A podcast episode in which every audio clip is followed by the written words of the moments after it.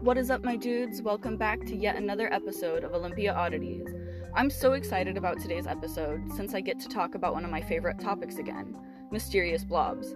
However, unlike the first episode of my podcast that covered blob rain falling just in Oakville, Washington, these blobs affected the entire west coast of North America.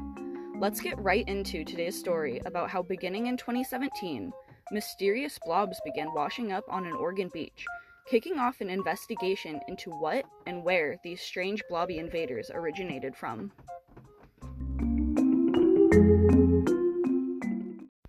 Beginning in the spring of 2017, millions of strange clear tubular blobs began to wash up on beaches, appear in research teams' nets, and get pulled up on fishing hooks.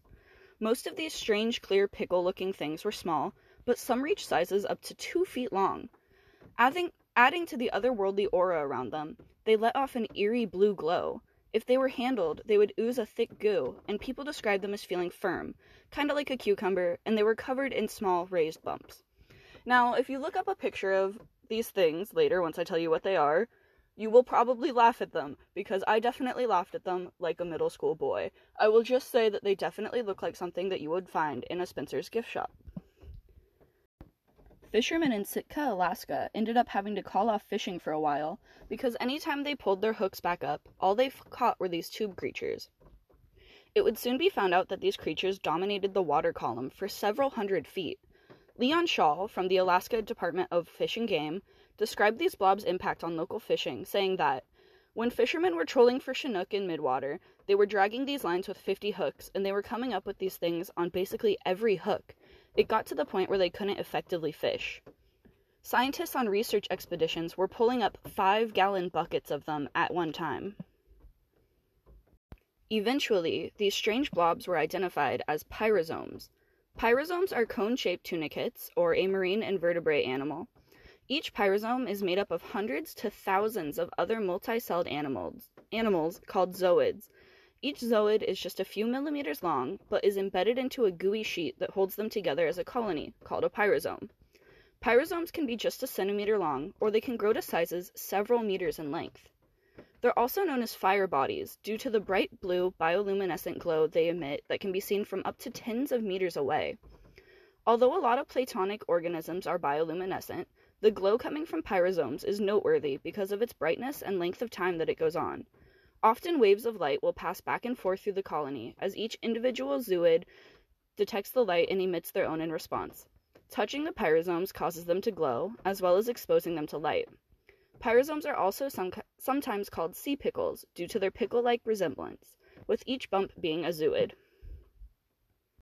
Pyrosomes are also closely related to salps and are sometimes called fire salps. You might remember our friends the Salps from a previous episode when I gave an update on my Oakville blob theory. I personally believe that the weird blobs discovered that day may have been salps that were either sucked up from the ocean and rained down on Oakville, or, more likely, pulled out of a plastic bag that someone took to the beach and planted there. Pyrosomes are platonic, which means that their movement relies on tides, currents, and waves to push and pull them around the ocean. They are capable of small amounts of jet propulsion by all of the zooids beating their cilia or hairy little protrusions to move. Once the blobs were pop- properly ID'd, another mystery popped up. Pyrosomes were most commonly found in tropical waters, with the odd one occasionally popping up off the shore of British Columbia, but for the most part staying in warmer waters. So, suddenly, why were there so many of them invading the cold waters of the Pacific? They were so rare in the area prior to 2017 that the Canadian scientist in charge of putting together an annual State of the Ocean report had actually never even heard of them. West Coast scientists looking into them struggled to find them even mentioned in their readings, let alone detailed information on these creatures. Scientists began working to figure out what had caused the sudden invasion of so many pyrosomes in the area. They finally decided that, due to the El Nino heating the waters of the Pacific during 2014 and 2015 that this must have been the reason for all these creatures' arrival. During these years, animals of all sorts were found in places that they didn't belong, with reports of warm water sharks and tuna being caught in Alaska, tropical sea snakes off the coast of California, and the longest, most toxic bloom of algae ever recorded killing crab, anchovies, seals, and sea lions. A few pyrosomes were co- discovered during this time, but it wouldn't be until the waters began to cool off in 2017 that they would exponentially grow in number. As the sea began to cool, the pyrosomes began to multiply, for reasons that still aren't 100% understood.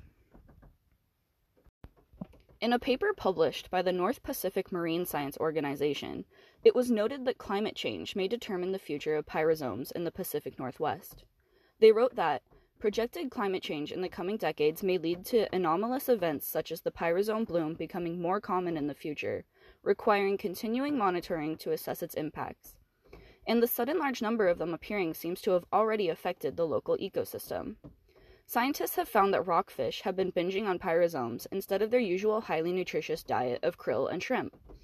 NOAA research fisheries biologist Laurie Weitkamp explained when interviewed by the Oregonian, saying that they think that they're eating hamburgers and instead they're eating celery, even worse than celery.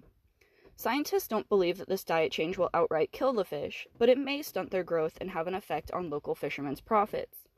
While the pyrosome's exact role in the food chain is still a mystery, it appears like they're here to stay, at least for now. Oregon State University research assistant Jennifer Fisher told the Oregonian of the last research cruise she was on, saying, quote, we saw a range of sizes, which to me indicates they are reproducing. To me, that indicates whatever conditions they need, they're doing well, and they're surviving clearly, and they're flourishing.